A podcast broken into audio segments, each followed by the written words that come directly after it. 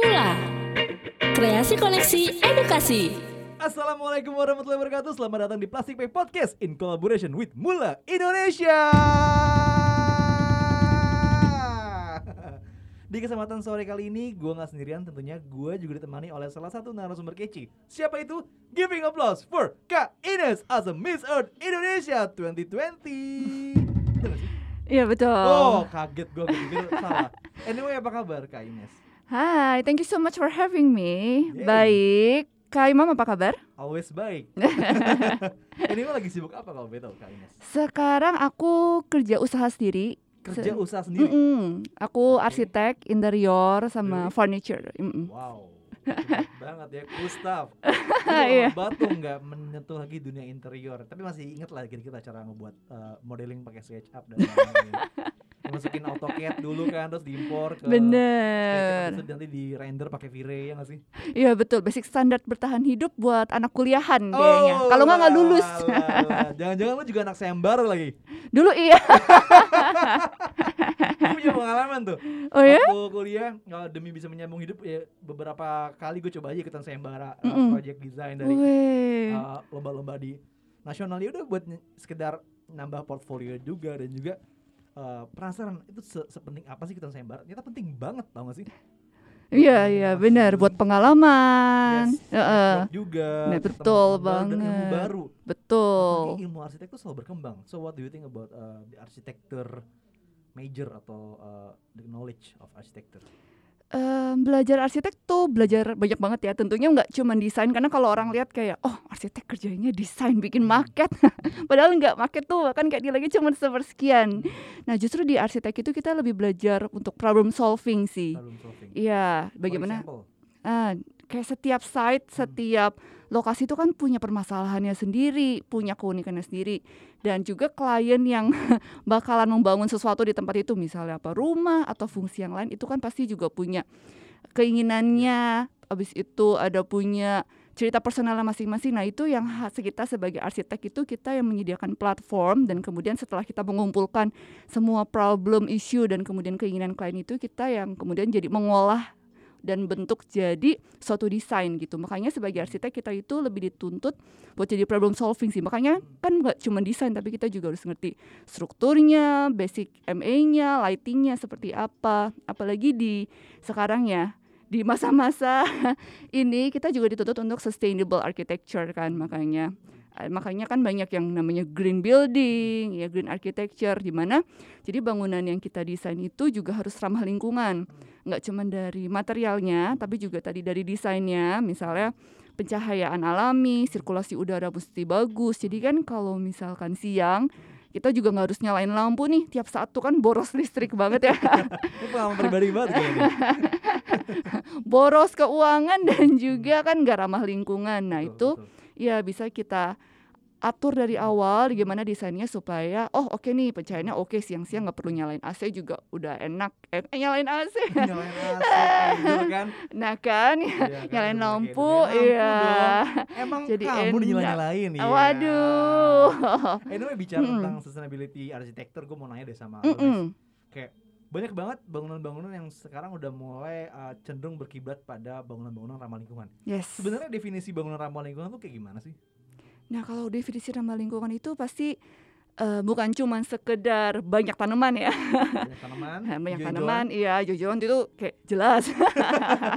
Tapi eh, ya tadi sih lebih dari Iya. itu eh, dari penataan pemilihan material misalkan kan ada pemilihan material-material yang bisa menahan panas jadi Hmm. kalau misalkan siang itu dia nggak menyerap panas jadi kan dalam ruangan juga gak lembab gak panas sementara kalau misalnya siang-siang udah jam 12 siang diri sendiri lagi panas luar panas kan bikin emosi tuh betul, betul. Nah, jadi nyalain AC kan. Nah, sementara dengan adanya material ini yang bisa menahan panas, ada material bisa menahan panas misalnya sampai 8 jam. Jadi, Really?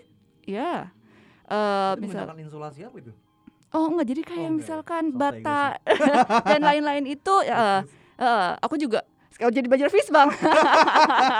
Eh jago habis bangnya. Waduh. Aduh. Nggak ngomong. Ngomong Pak dosen tolong dicatat namanya. Untung saya udah lulus. Hey, congratulations. udah lama kayaknya. udah senior. Iya, jadi eh, beberapa material itu eh, bisa untuk menahan panas. Jadi nggak benar-benar langsung masuk ke dalam ruangan, bisa menggunakan insulasi atau ada beberapa material. Mungkin kalau persisnya materialnya sekarang agak-agak lupa ya, perlu dicek dulu catatannya. Cuman iya, dengan pemilihan material-material yang tepat itu jadinya kan bisa menahan panas tadi misalnya jadi dalam ruangan juga jadi Sejuk ya. sejuk iya nggak perlu nyalain AC siang-siang. Terus kemudian dari tadi cahaya lighting nah itu juga perlu diperhatikan. Eh, rumah kita itu menghadap ke mana? Apakah ke utara timur barat? Nah itu kan akan berbeda ya nanti penanganannya. Misalkan untuk barat itu kan cenderung lebih panas nanti harus ada disikapi dengan misalnya kisi-kisi. Jadi pa- cahayanya yang masuk juga nggak berlebihan karena sesuatu yang berlebihan kan tidak Nggak baik, ya iya. gitu Manis, man- terlalu manis juga nggak bagus kan? apa kita apa kita terlalu ganteng? Aduh, Waduh jadi curhat ini. Siapa juga yang ganteng sih? Aduh pede banget sih gue. Iya iya iya. Anyway, ngomongin bicara uh, ngomongin masalah pencahayaan ya kayak penting gak sih dalam pemilihan material bahan bangunan itu warna-warna itu dalam mempengaruhi suasana uh, interior bisa lebih sejuk? Kayak warna Hmm. merah, kuning segala macem. Setiap warna itu biasanya punya psikologinya sendiri sih. Mungkin eh, seperti kayak warna hitam dia kan cenderung eh, buat mantul kan. Sebenarnya buat putih itu lebih nyerap. Cenderung makanya kalau warna hitam itu eh so benda warna kayak kita pakai baju warna hitam siang-siang itu kan panas ya. Banget banget. Aduh, Tapi jadi cepet kurus gue. kardio ya. iya. Nggak langsung. Langsung. Iya. Jadi biasanya cenderung lebih memilih warna-warna yang terang. Nah, eh, tapi bisa juga warna-warna gelap itu dipadukan itu eh, supaya lebih adem sih, lebih sejuk. Misalnya di satu dinding sebagai highlight gitu. Itu juga bisa supaya karena semuanya yang tadi sesuatu yang berlebihan kan tidak bagus Jadi ya. bagus, Ha, Kalau misalnya itu. kayak semua putih, semua terang, bright juga kan mungkin jadi silo matanya gitu. Misalnya ada satu yang sebagai highlight itu sebagai kontras bisa lebih ngejukin mata juga, jadi Betul, lebih adem betul. gitu. Nah menarik nih ngomongin masalah uh, sustainable architecture ya. Mm-mm. Uh, beberapa beberapa tahun yang lalu di 2020 tepatnya gue sempat lihat artikel ya Mm. bahwa Indonesia dipredik- dipredikatkan sebagai penghasil sampah plastik terbesar kedua setelah China. So what do you think about uh, the real story, the real fact? Ya, tentunya sesuatu yang tidak bisa dibanggakan ya. Karena eh, plastik itu kan apalagi suatu hal yang cukup berbahaya Betul. karena tidak gampang terurai Betul. dan seandainya terurai pun itu kan menjadi mikroorganik ya. Mikroplastik. Mikroplastik Yes. kenapa jadi mikroorganik? Jelas-jelas plastik. Aduh, kayaknya gagal Aduh. fokus. Coba silakan minum teh dulu. Oh iya, boleh, boleh, boleh, boleh. Iya, Oke. lanjut.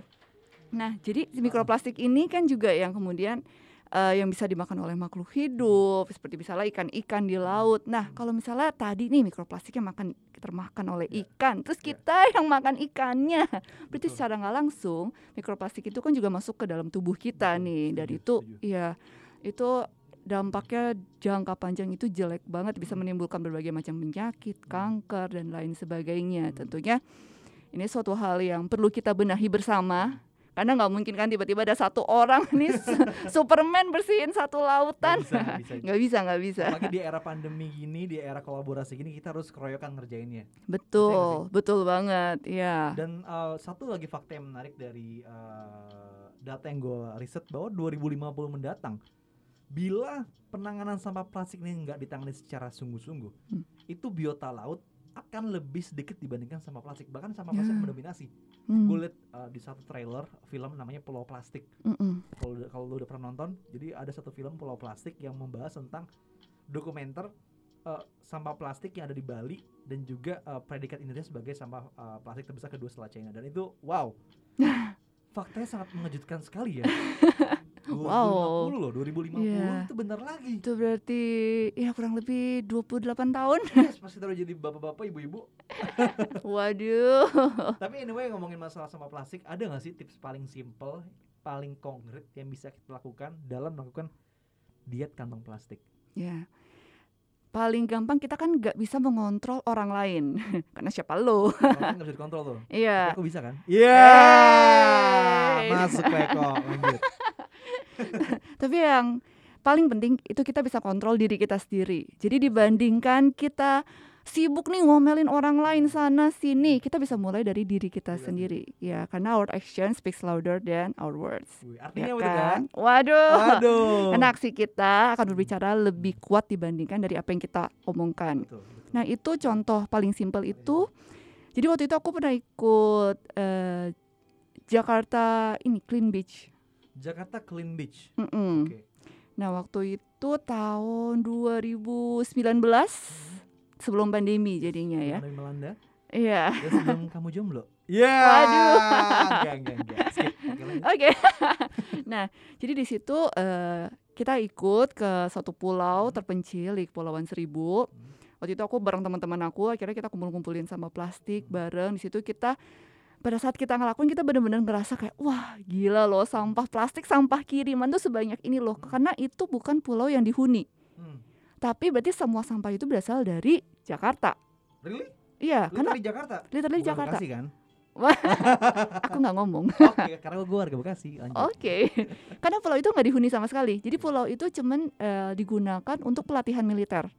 Really? Ya, jadi Oh. pulau itu kosong, Kosong? kosong nggak ada yang tinggal. Enggak sekosong hatimu kan? Waduh, bisa aja nih. Bisa aja, lanjut. Nah, jadi jelas sampah-sampah itu semua sampah kiriman. Ya, dan itu benar-benar sepanjang pesisir pantai semuanya itu dipenuhi oleh sampah plastik. Dan situ benar-benar yang membukakan mata kita. Akhirnya sadar, oh ternyata selama ini loh sampah-sampah yang kita buang itu tuh nggak bisa hancur bahkan sampai ke berjasar ke tempat yang seharusnya bahkan gak ada sampah. Really? ya kan tadinya nggak ada orang, Pak. Oke. Kalau nggak sampahnya dari mana, Iya, iya, ya iya, kan? Nah, terus habis itu dan dari hal-hal kecil itu akhirnya kan kita post juga dari media sosial. Nah, dari hal simpel itu akhirnya teman-teman kantor aku waktu itu aku masih kerja di kantor mulai kayak, "Oh iya ya, eh, sampah kita sebanyak itu loh." Maksudnya mereka sendiri jadi sadar nih dari hal-hal simpel seperti itu. Akhirnya besoknya mereka pun bahkan ikutan jadi, "Oh, udahlah eh gue nggak mau jajan lagi nih, gue nggak mau beli, bukan nggak mau jajan sih maksudnya, nggak mau pakai styrofoam lagi, nggak mau pakai kantong plastik lagi. Jadi mereka buat tempat sendiri. Hmm. Nah itu dari hal-hal simpel yang kita lakukan itu bisa influence ke teman-teman ke Ya. orang-orang sekitar kita dibandingkan kita kayak bersuara nih oh ngomel-ngomel kok lu buang sampah sembarangan gini-gini oke misalnya sekali Hmm. dia buang sampah di tempatnya tapi besok yang kita mana ada yang tahu nah dibandingkan itu kita lebih baik menginfluence dibandingkan kita ngomel-ngomelin orang Setuju. gitu Jadi adalah action now and do a little more. yes nggak sih? Iya. Oke, Giving applause sekali lagi yang besar, yang besar, yang meriah tentunya buat Kak Ines. Mungkin Nah. kalau sekarang di zoom ini ya pakainya stiker Iya, pakai stiker sama pakai tepuk tangan virtual tuh gak asik banget gak sih? Karena gue gak ngerasain langsung emosionalnya. Betul bener sih? bener bener banget kadang-kala tuh kita perlu juga nge-podcast langsung ketemuan studio tapi dengan protokol kesehatan yang komplit. yes Udah ada hand sanitizer, masker, udah jaga jarak, udah antigen juga ya. udah dong udah vaksin Udah vaksin juga dua udah dong udah Sinovac atau pakai Astra? Sinovac Sinovac. Iya. Udah tahap kedua berarti ya. Udah udah kelar Mantap. Ini contoh, tolong dicontoh para audiens. Jangan lupa vaksin. Dengan vaksin kamu telah menyelamatkan ribuan nyawa di sekitar di sekelilingmu. Aduh, yes Sampai kebelibet loh kan. waduh grogi kak Grogi banget sama Kak Ines gila loh. For the first time akhirnya bisa aku undang di Plastic Pay Podcast. Kita anyway nggak sengaja tuh eh, DM DM-an, DM DM-an. Bener kan DM DM? iya bener DM DM-an di Instagram terus aku minta tolong Kak eh, Kak Ines, Kak Ines kita mau eh, anniversary nih tolong dong kasih greetings ke uh, Plastic Pay terus kamu kirimin Mm. greetings kamu ke Plastic Pay uh, we are really honored. aku Ya, juga terharu loh Serius? iya dong Kok bisa? Iya. Eh, terharu di kontak kamu Oh. Tapi seru ya.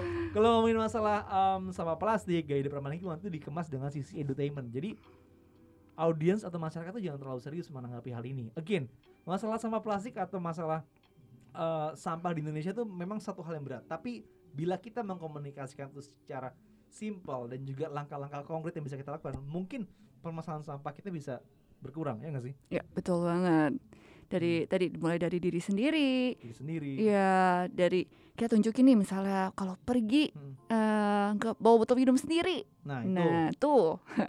Terus bawa plastik bag sendiri. plastik bag apa reusable bag? Reusable bag. reusable bag tau kan grogi kan Aduh, iya. hati-hati tuh dikoreksi reusable bag bukan Iya. plastik bag lanjut Iya, betul. Terus tips berikutnya Tips berikutnya bawa sedotan sendiri. straw, Iya, straw yang uh, stainless. Stainless straw. Oh, bawa Eh, kebetulan lagi enggak hari ini. Oh. Tapi kan tidak beli minuman juga.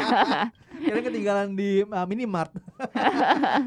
Tapi biasanya aku udah persiapan. Jadi kalau Hmm. misalnya aku akan rencana mau beli minuman, aku akan bawa. Tapi kalau misalnya tadi soalnya emang kepikirannya kan datang ya buat podcast langsung. Jadi emang nggak jajan sih Hmm. gitu. Jadi Jadi- ini uh, for the first time and uh, demi datang di Plastic Pay Podcast. oh iya dong, jelas. Aku pertama kali loh datang ke Citos ini. Really? Kayak bukan orang Jakarta. Serius? iya. Luar biasa. Tadi Jadi, nyasar. Nyasar banget? Enggak sih, enggak banget. Yang penting nggak nyasar aja kan ke hatiku. Iya. Iya. Ntar ada yang marah lagi. Aduh, yang marah siapa sih? Nggak kenal, kenal. Iya. anyway, karena ini sudah masuk ke sesi penghujung, sesi penghujung mulut tadi. Nah, Kak, ada nggak sih Kak pesan khusus kepada milenial ataupun zilenial untuk mulai bertanggung jawab dan juga ber, eh, memilah sampahnya tuh minimal dari rumah tangganya. Mungkin Mm-mm. ada ada tips paling konkret yang bisa eh, Kak Ines share ke teman-teman audiens. kita sering kali berasa cuek kita berasa eh, aduh ngapain sih pilah-pilah pilih sampah Hmm. pilah-pilih plastik Hmm. apa sih emang runtungnya buat gua apa sih ruginya buat gua Hmm. karena kita nggak berasa relate dengan apa yang terjadi di lingkungan ini Iya. sementara tanpa kita sadari secara dampak panjang mungkin efek buruknya itu udah sampai ke kita seperti tadi misalnya sampah plastik itu udah dimakan ikan-ikan akhirnya masuk ke tubuh kita dan itu kemudian membahayakan diri kita sendiri Iya. jadi bisa dimulai dari educate yourself tentang betapa bahayanya sampah plastik itu dan dimulai aja dari hal-hal kecil, mulai aja dari diri sendiri. nggak perlu langsung, oh nih temen gua nih hari ini oh, pakai plastik banyak-banyak. Mulai aja dulu dari diri sendiri. Tuh kalau kamu Hmm. udah nunjukin, kamu bisa influence ke orang lain, orang lain itu akan lihat dan mereka akan lebih melakukannya. Oh iya loh, ternyata ini penting. Jadi eh, yang penting adalah educate yourself and then eh, start from yourself. Start from yourself. Yes. Dan kemudian baru kamu bisa influence orang-orang sekitar kamu. Kurang satu kak. Empowerment people. Wah. Oh, hubungannya apa ya? Baiklah. anyway, aku thank you banget buat Kak Ines atas waktu dan kesempatannya. Kita kapan-kapan buat uh, kita kapan-kapan kapan-kapan bisa buat uh, episode berikutnya buat bahas lebih detail tentang Yeah. apa sih itu uh, mental health, uh, mindfulness, mungkin di next episode. Tapi Yes. uh, again buat para listeners yang telah mendengarkan podcast kita di kesempatan kali ini semoga insight positif dari Kak Ines. Bener ya Kak Ines ya? Iya, betul. Balik-balik ya. Ines. Waduh. Soalnya banyak kan Miss Art jadi aduh. Tapi enggak enggak. Insya Allah enggak, enggak, enggak akan balik-balik karena aku udah uh, speechless dengan kehadiran kamu hari ini. Wow. Jayus banget ya. Anyway.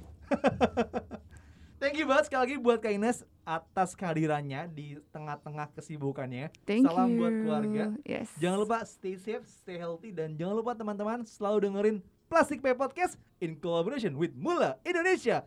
Have a good weekend. Eh, good weekend masih jauh good weekend.